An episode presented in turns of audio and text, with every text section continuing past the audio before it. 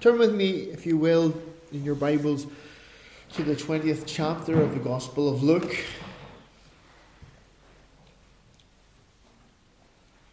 We'll be reading from verse 41 down to the end of the chapter, to verse 47.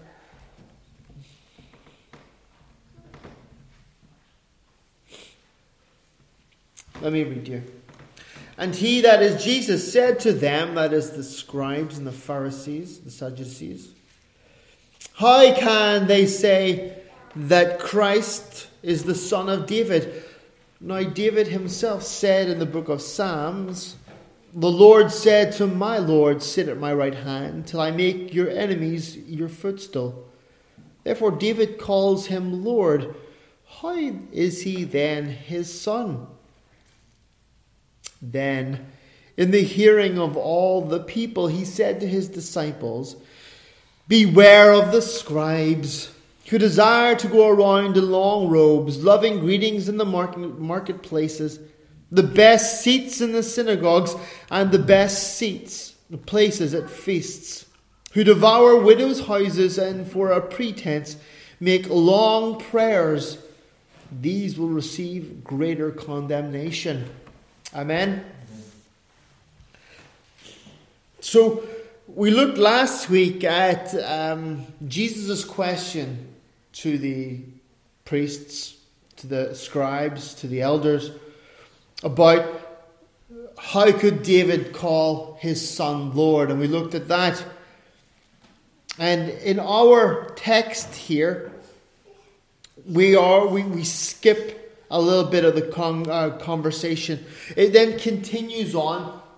Or no, sorry, before, sorry, it was before that. Remember that Jesus was asked by one of the scribes. It tells us in the other Gospels, not in Luke's Gospel, it tells us in Matthew, that Jesus was asked by one of the scribes, What is the greatest of commandments? And Jesus answers, tells him the commandment. Um, and the, the, the scribes answer back, you know, You've spoken well. Well done. And in response, Jesus then makes this comment in verse 45 where he turns to his own disciples in the hearing of all of the, the peoples, the crowd that's around him, sitting quietly listening to the discourse back and forth. And he, he says to them, Beware of the scribes, be on your guard. Watch out for. Now, why does he say this? We know that the, the scribes, the elders, they were have, these men have been his chief opponents all throughout his ministry. These are the people whose responsibility it was to disseminate, to break up the word of God and to teach the people. They were almost like the bureaucrats of their day. They were the ones who, who kept everything flowing. They were one part religious leader, one part legal administrator. And they gave the impression of being pious and good and righteous and, and straight, conservative, to use a, a modern understanding. They gave the, the, the of being righteous, the, the impression of being righteous. And yet, Jesus, in his discussion, dialogue, communication to his, his disciples, he warns them specifically about these super religious, super righteous looking people. They were Christian, we would call them Christianized. They were nominal Jews, very religious, but yet Jesus is saying, be on your guard with them. Don't allow them in. And it's the idea. Remember, my, my son is in the army right now, does a lot of guard duty. Hiya. Unless you're preaching, you can't be up here, man. Just like his dad, wants to be in the pulpit.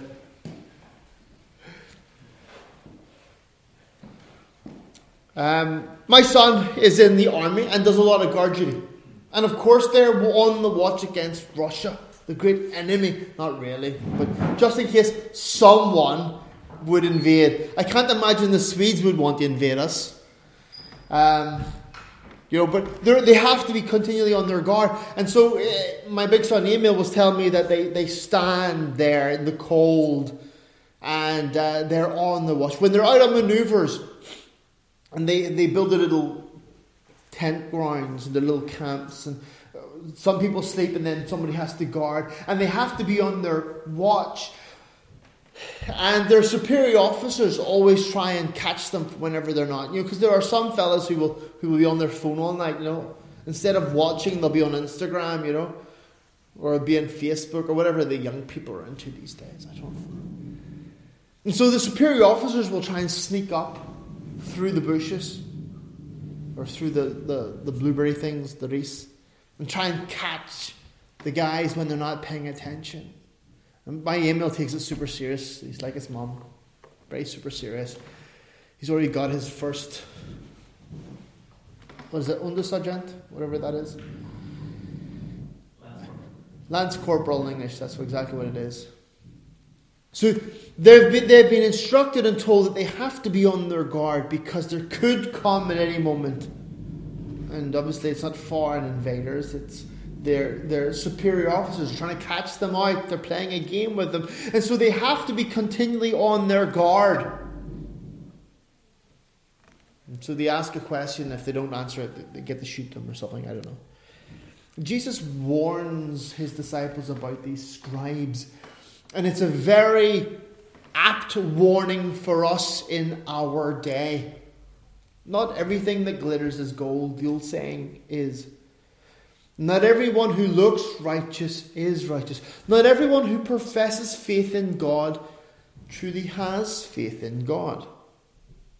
Not everyone who seeks to be a leader or proclaims himself as a leader or thinks of himself as a leader within the church of God is actually a leader in the church of God. The scribes here were a, an elite class. They weren't just people like you and I. They were the intellectual elite. They all had letters after their name M, D, M, C, whatever, you know. They were the professional religious people. One part religious, one part legalistic. They were like lawyers, as we would understand them. Beware. I like that word, beware. be cautious of. And the idea isn't that you, you, just, you can fellowship with them or you can be a part of them. You just have to be careful. The idea here is to avoid them. Don't even let them in. Be afraid of them. Be on your guard against. Don't let them infiltrate. Strong language Jesus is using. And he's saying it in front of everybody with the scribe standing right there. He's not mincing words. He doesn't whisper it to them.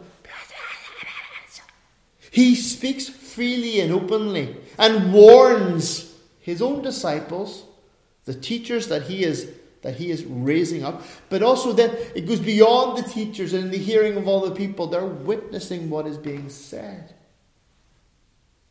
Strong language. Strong language. I think if the Church of God would be more on its guard, we wouldn't have half as many problems as we have today. We wouldn't have the weak mamby pamby church that we have today. We wouldn't have the boy men pastors that we have today. You know, we think of men of our generations, like the, the, the, the warrior pastors, I like to call them, you know, MacArthur, Sproul. For all the theological differences, I know Sproul has gone, but we're still so close that his, his memory still has influence in the world that we have today. His presence is God, but the influence of the man still exists today. We're still able to to access Him. He has left a footprint in our time that will last for a while, but will dissipate and fade out after a storm a little bit. But we have very few of these warrior pastors, these men who will stand and protect the flock against the, the ravaging wolves, the savage wolves of our time. And again, who are these wolves? Well, we're not worried about the Jehovah's Witnesses or the Mormons or the Seventh day Adventists. We're not worried about Islam. We're not worried about these very obvious cults and false doctrines. No, no, no, no. It's the ones who pre- present themselves as being evangelical the ones who present themselves as being reformed, the ones who present themselves as being somebody in our day. See, the scribes, they were the bloggers of their day. They were the, the ones who had some kind of media presence. They were very successful in the Twitter of their day. They were very successful in the, the, the Instagram of their day. They were very successful. They had a greater outward presence, great PR. They were outwardly successful, outwardly pious. They were outwardly righteous. They're the kind of fellow that you would look at and go, oh, you know, wow, I wish I had a ministry like that if you're a ministry minded person. But yet they had no true and real concern for the people of God. There was an absence of inward reality. All they were concerned about is how many likes they got at a post, using modern day vernacular. All they were concerned was how many people were talking about them. All they were concerned about was what magazine were they in. They were not concerned about the truth of God or the welfare, well being of the people of God. They just wanted to be recognized as being somebody. Their lives were not revolved around God. They did not revolve around God. They revolved around themselves. They were not slaves to God, they were slaves to their own instincts. Their God was their tummy, their own appetites. And Jesus warns his disciples. Oh, if we could hear that and take it on board. Not that we're paranoid, you know, and oh, oh, but that we take on board the warnings that Jesus gives us. Because Jesus didn't just say, look out for these kind of people, you know, the, the scribes, but then he goes into detail about the kind of people that he's talking about. He details them for us. He gives a description of them so that we're not ignorant about who we're to be looking out for. So that we can never be taken by surprise. So that we can say, well, I didn't see that one coming, did you? Who would have known? Jesus portrays them with his x ray vision. I love it. He lays them bare before all of creation, takes away the facades and the illusions and the imitations. With Jesus, you know, in Ireland we say a spade is a spade, you know, it's not a shovel, it's a spade. It's, there's nothing, nothing fancy there. It is what it is. And Jesus is a straightforward speaking man. That's one of the reasons why you knew that he spoke with a country accent. Jesus was a country fella. you know, he really spoke like a country fella. He said it as it was. He had that bonfunuft, you know, that kind of instinct. Really offended the educated people, you know, because he just saw through. It's one of those things that that Donald Trump has been so successful in being able to do that he speaks through all the jargon and all the nonsense, and he just happens to say. Now, Donald Trump says a lot of strange, weird, wacky, weird things, but he has been very successful in striking a chord with the populace. Hence, I mean, how many people did he have in that that uh, rally that he just had? You know, Jesus had the same ability to reach the normal, everyday man. And when Jesus is speaking about these elite, educated men, he portrays them as they really are. And he does so not just to bring them down, but to warn the church of God. We have suffered in the last 150 years from elitism, elitism, from liberalism, from the social gospel that has come in, communism has come into Christianity. These are not new things. The church was struggling with these things way back in the 1900s, early 1900s. And again, if we, the church, would simply take heed to the warnings of Christ and not give power to, not give credence to, not form relationships to those men of this world, the church would be so much healthier than it really is. We would have generations of men like MacArthur, men like Sproul. We would, we would see a, a, a new renaissance, the Christian renaissance man. There would be a new reformation, and I don't mean a charismatic reformation, beloveds there would be once again Christian men, women, the people of Christ rising up and taking their place and showing forth the way they're supposed to. Now let's look at who Jesus says these men are, who desire going around to go around in long robes. The very first thing he comments on is the way that they're dressed. They're not dressed like the everyman. They dressed in these long robes. The idea is, if you've ever seen them, was they, they drove in long robes literally means unnecessary many clothes. They wore like long sleeves and many, many layers. Things that were impractical to wear. Now, the everyman in Jesus' day dressed pretty much the way we are, except of course they had bathrobes and you know. If you've ever seen the, the, a nativity play at Christmas time, we've all seen the tea towels and ties and bathrobes and t-shirts, you know, with the angels and their dad's white shirts. People wore simple clothing and they wore practical clothing. You know, if you were working hard every day, digging in the fields, you didn't wear five, six, ten layers of clothing with big sleeves and giant tassels and, unnecessary long headgear with fine shoes. I'll always remember that preacher that we brought here from the States. And uh, it was March. We, I picked him up in the car and we parked the car. And he opened the door of the car and he swung his legs round and he looked down and there was mud on the ground, and he was afraid to put his feet down. I'm not saying he's one of these guys who just he just doesn't like getting dirty.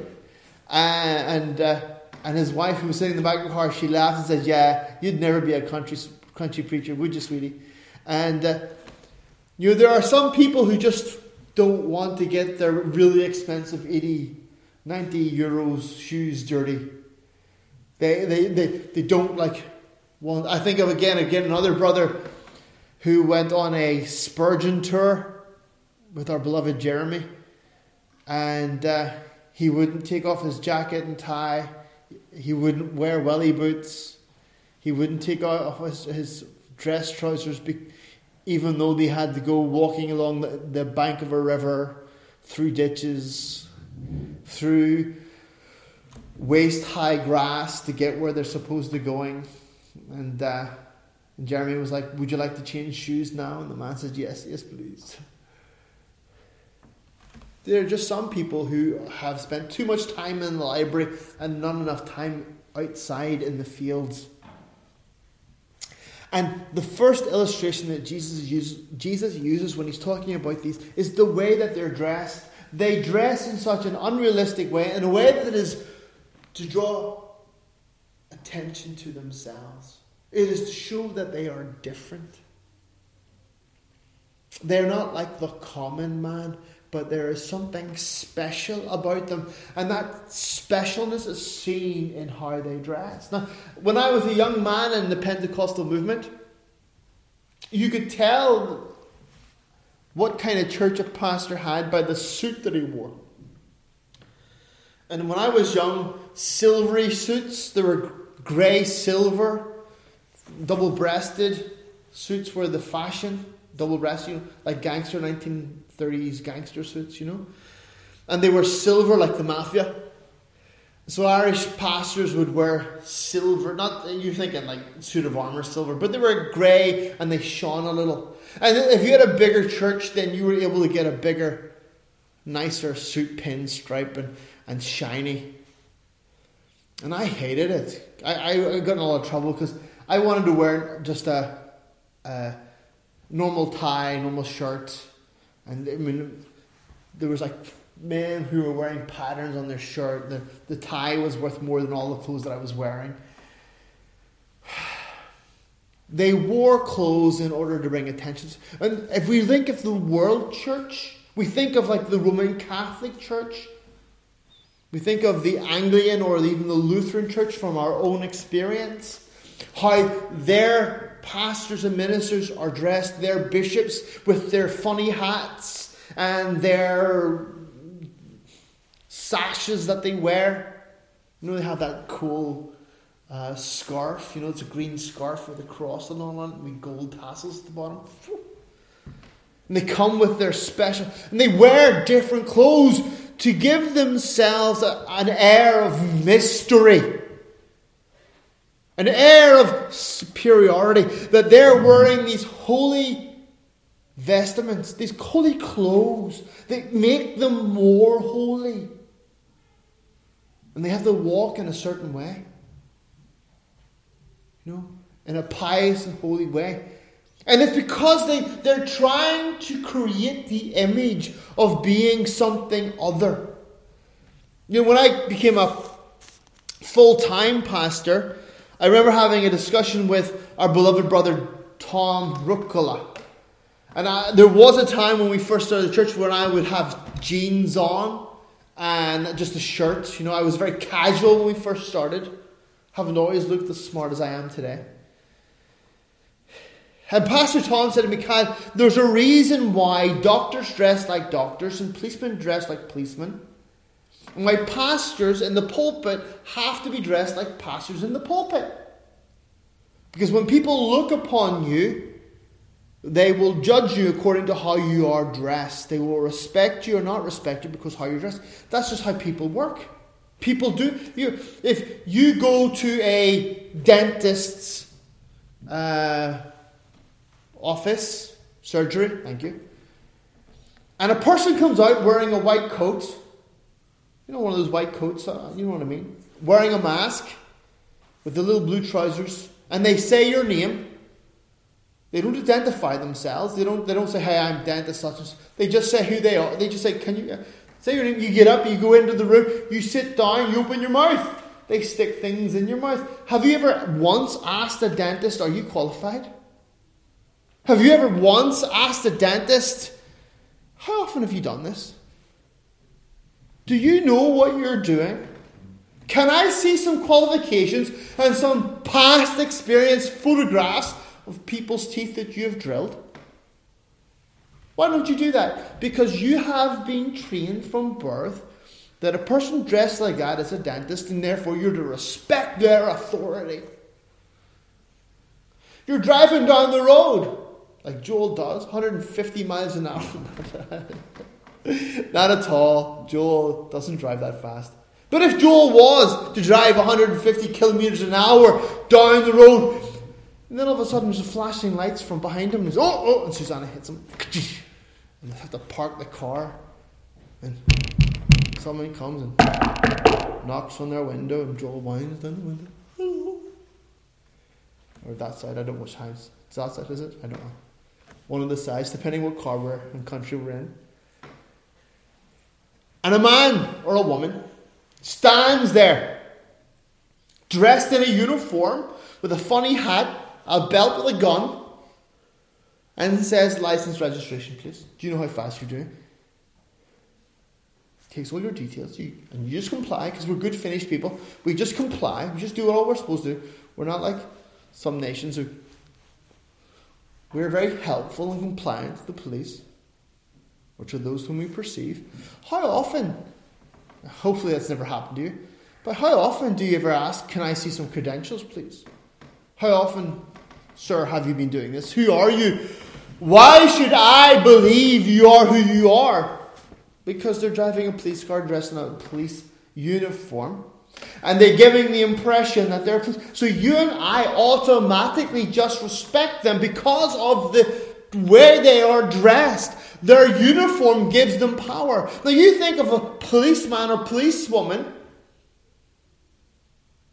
trying to do exactly the same thing, not dressed in a police uniform. If a policeman came just dressed in a t-shirt and trousers, as in jeans, sorry, knocked on that window, Joel's like, winds down the window, can't remember which way he is, but winds down the window, was okay? And there's a person standing there in jeans and a t-shirt and says, Can I see your, your license and registration? What will be your reply? Why would I have to respect you? Sorry, what's going on here? The first thing you do is you phone the police. Why? Because their garb gives them authority. You respect, you have been trained from birth to respect people in uniform. That's why the military is the way the military is. It's all based on uniform and ranks and insignias, and you're to respect those in authority. And here Jesus is warning about those who take advantage of that. They take advantage of your inbuilt system of recognition. They take advantage of us in that they play up, they create a, an unholy caricature of something religious. Why do you think the Pope wears all the stuff the Pope wears? You know, with his jewels, his bling, and his gold, and his white? Because the people of this world look and recognize and think, oh, he must be holy, he must be righteous, he must be successful. Just look at the way that he's dressed. And Jesus would have us not deceived by the way people are dressed. The Lord Jesus Christ didn't have all that bling. We're told that he had only the garments that he wore. He didn't need to have a, a uniform to reach people or to carry the authority. I'm not encouraging you all to come here in jeans and t shirts and be scruffy. Okay? But I'm encouraging not just to, to take people at face value. Not just to look upon a man and think that he must be something just because he's dressed like a clown. You know, I remember once being at a, a meeting in the south of Finland where there was a woman priest. It was at a confirmation meeting. No, like when the kids are confirmed, where at a relative's confirmation in the Lutheran church, and there's a woman priest got up into the pulpit. My boys all like looked directly at Sarah and I. What's going on? Why is that woman preaching? And Sarah was like, Shh. And I can remember one of my boys going, She's not a pastor. pastor can't be a woman and all these heads were turning around, and I was going, oh. hence why we were sitting in the back row, you know, and uh, and she got up and she gave this little homily, this little happy story that you don't actually have to believe in God. You just want have to want to believe in God, and even then, even if you don't want to believe in God, it's okay because God believes in you. And no matter what you do in your life, you always remember God will always be looking after you, even if you hate Him. My boys are like, that's not the truth. You know, true. But here she, and then she, again, she was wearing these robes, you know, the big white robes that they wear with the big sleeves. And my boys were like, she looks like a clown. She looks like a clown.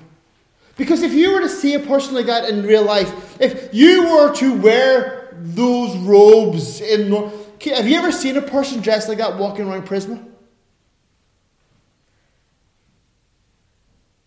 I don't know, I've never. Have you ever seen a person dressed like that going hiking? Or fishing? Or cutting their grass? It's not a natural, it's, performance. It's performance. It's to create an illusion of spirituality, of otherworldliness, of coming from a different place. And Jesus warns his disciples about them. You'll be able to identify them because of the way they dress. They dress funny. Like the saying, that sounds so, so prejudiced, doesn't it? They will dress in flowing robes in such a way to draw attention to themselves, to give the illusion of spirituality and otherworldliness. He then goes on, they love greetings in the marketplace. Now, I like people to say hello to me. You ever see me in the street? I will say, hello! I like that. I am a loud person and I like to say hello. So if you ever try and hide from me, I will chase you down and I will say hello. But he's not talking about saying hello to people. It means deference. It means to, to uh, show great respect. Hello, sir. How are you, sir? Teacher, rabbi, father, if you're Roman Catholic, you father. It means deference and, and, and to de- de- devalue yourself and to lift them up, to put much value. So these persons, they were dressing in a unique way, in an unrealistic, overly spiritual fashion. But not only that, they had the need, the desire, the want, the love, the joy, the addiction to being recognized and being saluted. The idea, again, if you're in the army, you salute your superior officer. You show respect. But these people are, declaring themselves something greater than the normal person. They need, they desire, they want to be recognized. They love it. They love it. Oh, no, no, no, no, no. No, it's okay, just do. But they love it. And if they don't get it, they get slighted and angry. And remember that there was a, a I call him a gentleman, uh, a traveling evangelist. He drove a giant bus with Jesus written on the side of it. And he had been traveling around all the Lutheran churches. And he had been to Pisamaki, is that what it's called? The big Lutheran camp and apparently he, he, he had gone very he was very successful small man stank of cigarettes was un, was unwashed very weird little englishman and he came up here and i was invited to come and meet him like he was the messiah or something and so you know, i came and sat down in the in the little um, ungdoms for something you know youth barn type thing and i heard this I'm not joking, that's how it sounded coming from outside. I was like, what is going on out there? And he literally kicked the doors of the, uh, the wasn't it for something, um, like youth barn, youth, youth hall. Kicked them open so that they dramatically went boom. And he came in all dressed in this big black robe with this little white thing, you know, little white collar that was inside in a cross shape. And he came in, and he was singing some sort of weird chant, you know, with a rope belt hanging down, you know. I'm a Baptist, you know, and I'm like, what on earth is going on here? It's like Lucia when he dressed in black, howling like a cat. And he comes in, and he, everybody's like, oh, look at him. And, he, and he's, and he goes to the front and then, and everybody's like, oh, and I'm like, what am I sitting through? What is this? And so he goes through and he does his thing and And it's utter nonsense.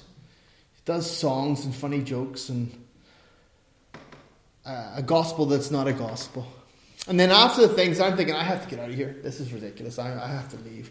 And so afterwards, the, the people who organized it, uh, leaders of Sleth, they asked, they, they, they introduced us, and he says, I'm sure you know who I am. That's what he said to me. The very first thing he said to me was, I sure, I'm sure you know who I am.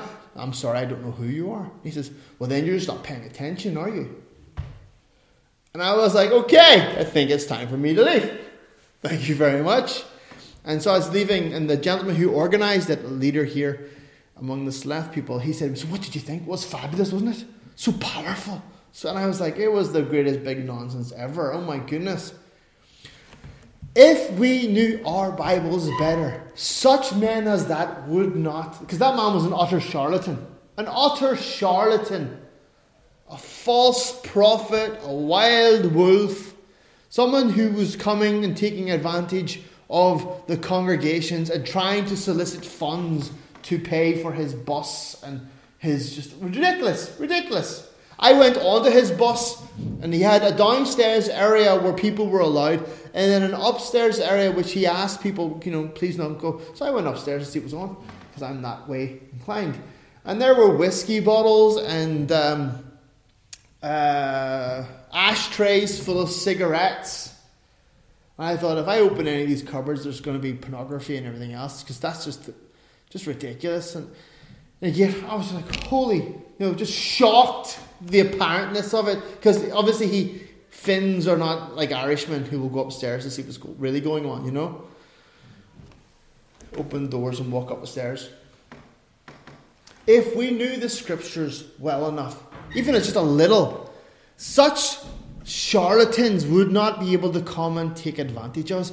Jesus warns his church be on your guard. Be on your guard against this professional religious type who dress funny and love to be recognized. They love when people like, oh, can I have your autograph, sir? They love when people meet them in the airports and say, Oh, you're fantastic, you're great, you're wonderful. And they hunger and thirst for it. That's their bread and butter, that's their addiction.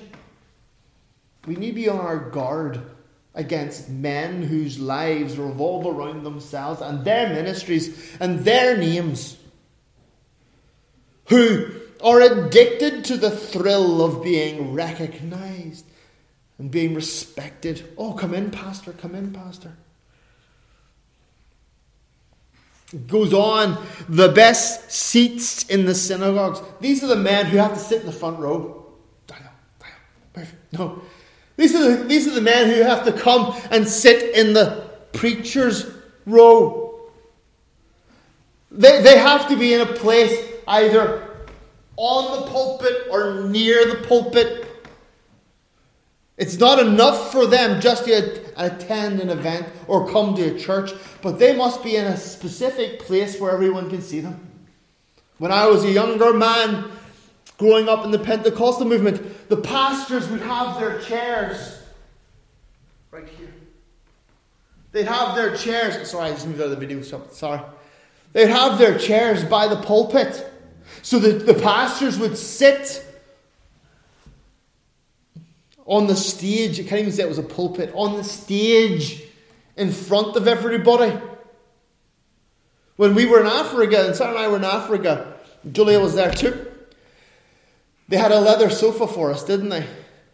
Big giant leather sofa, and they would have picked it up and moved it with me sitting on it and put it on the on on the. They brought us our our waters. They brought, gave them plastic bottles, but they, they brought it in, in uh, gold and crystal, chan, not chandeliers, decanters for Sarah and I on a little golden trolley that they wheeled up beside me. Can we get you anything, sir? Would you like anything, sir? Why? Because that's what they were taught to do. Because that's what their leaders, these false, false religious leaders, they loved it, they expected it. And the more you had, the greater your ministry. The more people recognized you, the, the more famous that you were, the more successful you were at ministry, means that God is blessing you. I was mentored by a really great guy. I don't theologically I don't agree with him anymore, but I learned a lot from him, and he, he banged into my head three basic rules, the three things that will destroy your ministry. If you flirt with these things, if you look at these things, if you if you give any foothold, toehold, nail hold to any one of these three vices, they will destroy your ministry. He put them the love of money, the love of female company or sexual company.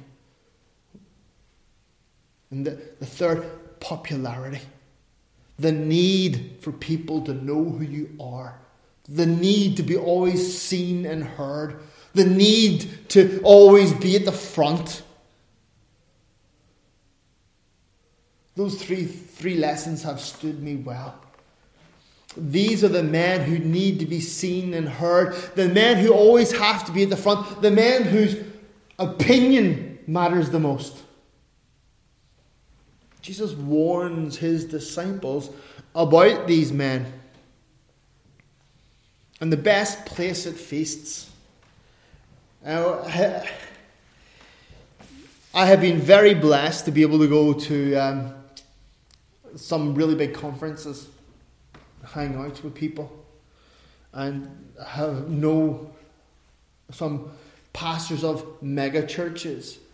And when you go to these conferences, they're usually broken up into the men with congregations of over 5,000, again, of course, America. And then it kind of breaks down, and you can kind of see where everyone is put together. You know, by the, according to the size of their congregation. And, and then you have the, the guys who have like little congregations like me, tucked in the corner somewhere. They're wasting their time. A pastor once told me, when you're finished wasting your time there in Finland, you want to come back and serve the Lord in a big church, in a real church, just let us know. These men desire the best seats in the synagogue and the best place to feast. So when you go to these conferences and you're eating your lunch, your meal that usually come with these conferences, the men, the pastors are usually sat together in certain places and you have the big table. The big table with all the big names sitting at it. The rest of us mere mortals are far away looking at. Oh, I wish I could go sit at that table. Ooh. I wish I was part of that. And these are the men who love, not necessarily the, the people of the conference I've been to, but the people whom Christ is talking about here now. They love to sit at the elite table, at the, the, the big table. You know, when there's a wedding, normally you have the wedding table, you know, and then you have the, the table set by, by different standards who's closest to the family, and they go like and then there's a table far down there for the kids, you know? Way over there. Well, these are the men who need to be sitting beside the wedding party. They're the people who need to be recognized, heard, and seen and respected just because they are who they are. Jesus warns us about them. Who devour widows' houses. The idea here was that they preyed on the weakest people in the, their communities in Christ's time, a scribe, when a, a, widow's husband died, or when a woman's husband died, and she became a widow, and she had no man there to represent her legally, women did not have a, the right to have legal counsel, as in they couldn't represent themselves. They needed a man to do it for them. And so these scribes would adopt the widow on the pretense of looking after her. And they would have her sign all of her, her papers over to him. He said, I'll look after you, I'll care for you. You're protected with me. And so the weak and the vulnerable would turn to these men, but instead of helping them, they convinced them to sign their papers over, to them, and then they took everything from these widows. The widows would die in a year or two, and the man, the scribe, would be left with the, all of the property of that widow. No, actually, remarked once when a, a Lutheran priest told me that I was asking so he was telling me about all the forests that the Lutheran Church owns in that particular commune, uh, county, and I, and I was like, wow, how do you guys own so much forest? And he said, well, you know, old people when you know they get to a certain age and they can't look after their things, well, we the church then look after them for them, and of course they go to the Hemet, and then they die, and the things have been left to us, and so we as the church take care of them. They they uh, they, they leave their, their the forest over to us, and so then it resorts back to the church owns it, and you know, and so we we're able to use it. And, and I was I said to him, oh, just like the people that Jesus said warned us against uh, in the Bible, and he went, what? You know, like what? And I was like, ah, I could just sense my wife going, shh. These are the people who take advantage of the weakest people in society. Instead of caring for them and providing for them and protecting for protecting them, they prey on them. They present protection. They promise protection. But all they really do is harvest and hamster for themselves the riches everything that they can get. Jesus warns us of it's taking all the benefit without doing any work. You know?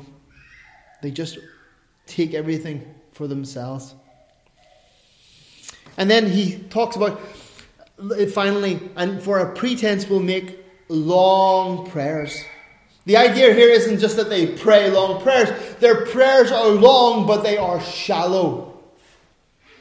There is no real depth to their prayers because they're not praying heavenward, they're praying to the people around them. We used to call these preachy prayers. Prayers that are full of preaching. So when he's pray- praying, supposedly, he's really communicating to the people around him. He's either telling people what they should do or informing them what he does. His prayers are not aimed at God, but rather at the attention of the people around him. There is again a need to draw attention to himself. They may be eloquent prayers, they may be beautifully worded. He might be able to quote hymns and scriptures, but it's a boomerang prayer. It comes right back to him.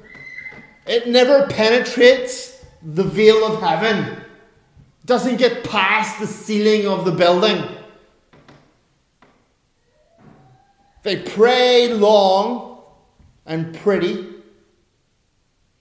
but there's no power in their prayers. They're not dressed with real faith. It's simply a way of, again, of drawing attention to themselves. It's a way of flashing those intellectual muscles. Jesus is warning us of these kind of men. And if we would wake up and take care, if we would learn our lessons, our church would be so much more healthier than it is. You know, we The Church of God has been so weak over the last X amount of years that we let anyone into the pulpit. You know, that we, we let anyone in the pulpit, or have, not necessarily in this church, but traditionally. I, I, I remember one of the uh, Pentecostal pastors saying to me, the greatest reason to justify having women in the pulpit was because none of the men wanted to do it. None of the men wanted to do it, therefore, God lets the women step up. I said, so God lets women violate His word. Well, is it not better to have several women in the pulpit than to have just one or two men? I said, so what's your problem? What's your difficulty with having the man? Well, he's awfully hard. He's awfully single minded. It's either what the Bible says or no way. And I'm like, but is that not what the Bible says? Well, you know, we just can't have that. Awfully, it sounds awfully harsh and hard. when you say things like that, you know, and people can't take it. Beloved, Jesus is warning his disciples about this particular class of people, kind of people, because there is an, an instinct in people, in you and I, human beings, to lean towards this kind of professional religious person. We talked earlier about the responsibility of freedom and how it's much more comfortable to be a slave under the authority of someone and not have to be responsible for yourself, than to live free and to be self responsible, self reliant. The buck stops here. You have, you know, as a free person, you have to think, you have to plan, you have to practice. But as a slave, you just do what you're told. You don't have to think. You, you know, you just feel like a seal in, in, in the zoo. You know, or a zoo, but one of those performing seals, or a dolphin, or a orca. These mighty, majestic creatures, and they have them jumping through hoops for a little tiny fish. You know, clap your hands. And they throw a little fish, and you're thinking, this creature could eat everybody in this in this arena, and here we have it jumping through hoops and pretending to sunbathe and all these ridiculous things. Beloved, we, the church, are mighty and powerful. We do not need to bend the knee to the, the peoples of this world and look for the leaders from this world. Jesus has warned us and told us to be on our guard. The idea is, is not to participate or to be adjoined to.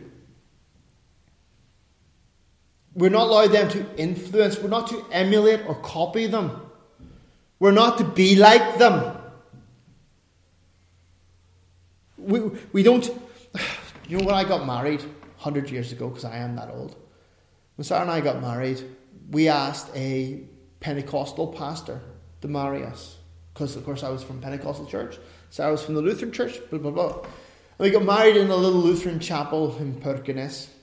Lovely place. And so the day of the wedding, the Pentecostal pastor, Ralph, with his comb over, men had comb overs 20 years ago.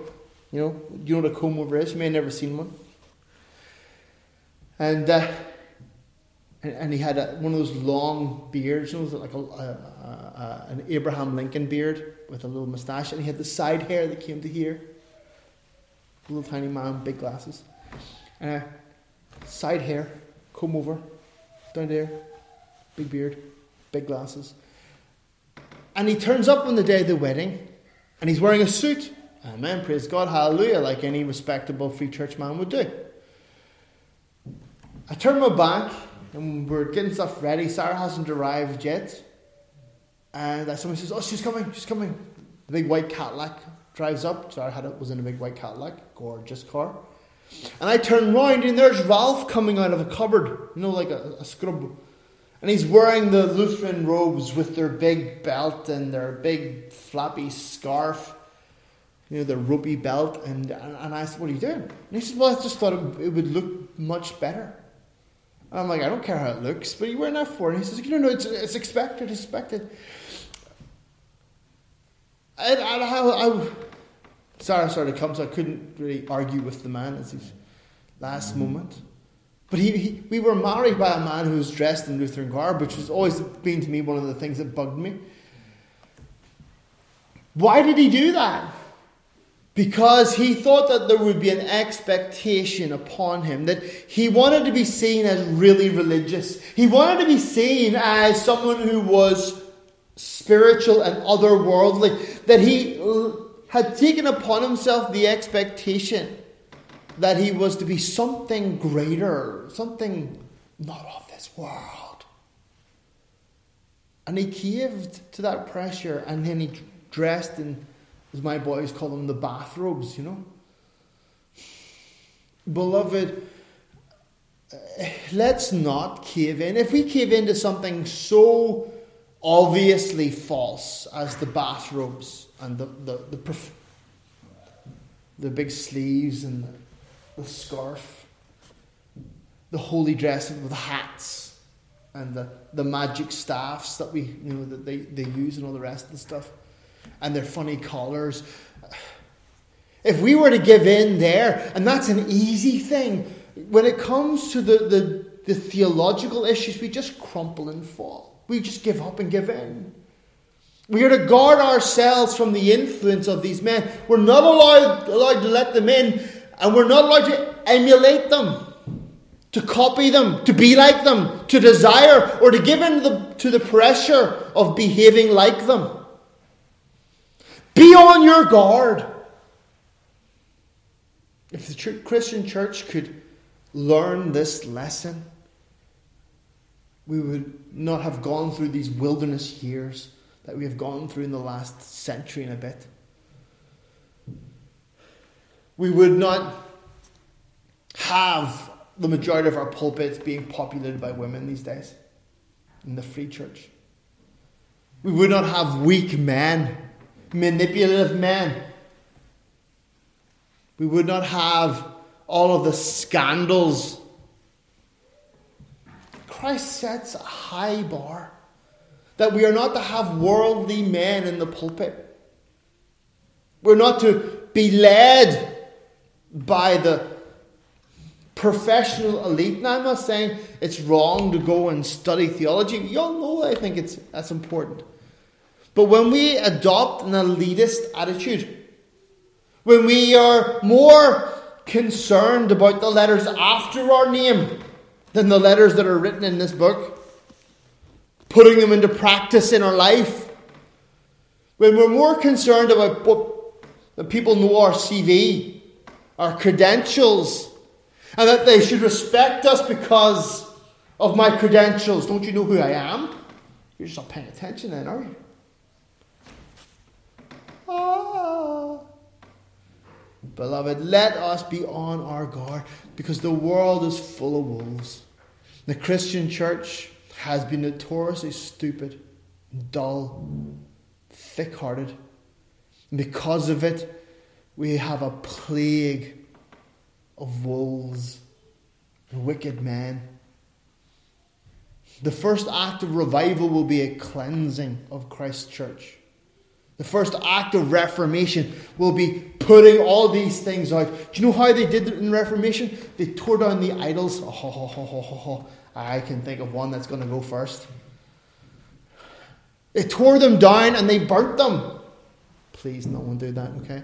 Let's wait for the revival to start before we do that. They tore them down and they ousted all of the all of the immoral men from the pulpits. They took back the pulpit the, the Pope and all his bastard children, legitimate children, excuse me. All their wickedness. All those priests in the Reformation who were running brothels and were drunkards and had illegitimate children here, there, and there, were perverts, pedophiles. The first act of revival and reformation will be to cleanse the temple, to put out all those men to take back the church from the Jezebel spirit that has taken over it. If you've read John Knox, you'll get that reference. Far too many Marys. Oh, beloved, Christ warns his church, you and I. Now, how then are we to put these things into practice? We have a universal given standard. We are to hold our leaders to this standard. A man who is full of himself will not be able to hide it. He will be a man who is always elbowing his way to the front. He is a man who will always be trying to cuddle up to people more powerful and, and, and successful than himself. He's a man who, when a better deal comes along, will dump one church and flip to another. He's a man who will who will write books just for the sake of writing books. So his name is heard. A man whose ministry revolves around himself. That his words and his voice are always heard. let us hold our leaders to that this standard. Let us look out for them. Let's not feed the beast. Let's not invite these men into our pulpit. Let's not even tip our hats to them or run after them and ask for their autograph. When we were in, when I was going to call you Duncan there, brother. When your name's not Francis either. Frederick. When Frederick and I were at the Shepherds Conference and Longfellow Mark Driscoll, isn't that his name? Yep. Appeared at the conference. You know, he, he gate crashed it with James MacDonald in the car. And he tried to push his way through uh, to try and get into the conference. And he wanted to have a, a, a, duel with John MacArthur, a one to one duel, you know. And what really struck me was there were so many men who were asking him for selfies and autographs, and uh, you know, there was a big, big crowd around him of worshippers, of men who were like, oh, "You're so great." And again, at the time, I thought myself, "Wow, respect the mark." You know that he can come here and and he wants to have a conversation about these things, I think that's pretty good. It's better to go and speak to a man face to face than stay in the background and talk about him. But he wasn't really interested. He just wanted to make a show. He wanted to show the world how brave. He wanted to be able to, which he did that evening at his own conference just down the road, boast of how he had tried to get in and then they threw him and he told all these lies. But the thing that always struck me was the the crowd of worshippers, the crowd of sycophants, the crowd, the crowd of, of men who wanted to be close to him and have their selfie taken with him. This is the kind of man that we are worried about. The one who needs to be seen and heard and be in the front. The one who browbeats. The one who doesn't really care about you but will use you to gain his ministry. You're not a person to him, you're just a stepping stone. They take advantage of people around them and leave them dying and broken in their wake. But cannot allow these people to get into the church. We cannot allow their ways to infiltrate and influence us. Church, be careful who you follow on social media. Because social media, you don't know the man, you don't know the woman. You, you simply see a smiling face, you, you read prominent text, you, you, you read well written articles, but you don't know the man. You don't know who they are or what they're like. Be on your guard. Be careful. Take heed. Be careful who you listen to in sermons and preachings. Be careful of the books you read. That they're not encouraging self promotion or the worship of another man, you know, of a, anyone other than the Lord Jesus Christ. Because finally, in verse 47, these will receive greater condemnation they're not just going to suffer, but there's a greater suffering. These men who present themselves as the elite, as the professional religious class, as the ones who have all the answers, here Christ is saying that these, these men, the men who seek to build an empire for themselves, a ministry for themselves, you know, the, the billboard and the smiling face, these men have faced a greater condemnation. Now, you and I, we don't want to be associated with that. We don't want to be influenced or affected. Why don't we want to have this worldly popularity? Why don't we want to be successful in the eyes of the world? Because in doing so, it brings a greater condemnation upon themselves. Why don't we do things the way the world does them? Because it brings a greater condemnation upon them. They'll receive their reward in this life and in the next, and numero, even more. Beloved, it's not a game. It's, it's, it's not pretend. It's not a pantomime or a play. This is real life, and we are concerned about Christ's glory and about the health and well being of his people. Be on your guard. Amen. Let's pray. Our Lord and Heavenly Father, we thank you for your goodness and your mercy to us as always. We ask, O oh Lord, that you would help us. Lord, we recognize that the church, Lord, the people of God throughout the ages have been notoriously bad, Lord, at being on their guard against men like the scribes. Lord, we have flirted with them. We have allowed them to come in and, and to uh, influence us through their actions and their words in the pulpit. Lord, we have desired to be like them. Lord, we, we for the respectability of the world, help us, O oh God. Lord, let not the, the, the method and the means of the world church so influence us and shape us that we bring this greater condemnation upon ourselves. Father, for the people out there who are as the scribes, we do pray mercy for them. We pray, Father, for the, the, all of those professional religious people, Lord, who are so deceived. We pray, O oh God, that you would shine light into their eyes, you convict them of their sins, you bring them to a real and right repentance, that they might believe in the Lord Jesus Christ and be saved. Oh, Father, we pray these things for your glory and your glory alone. In Jesus' precious name. Amen.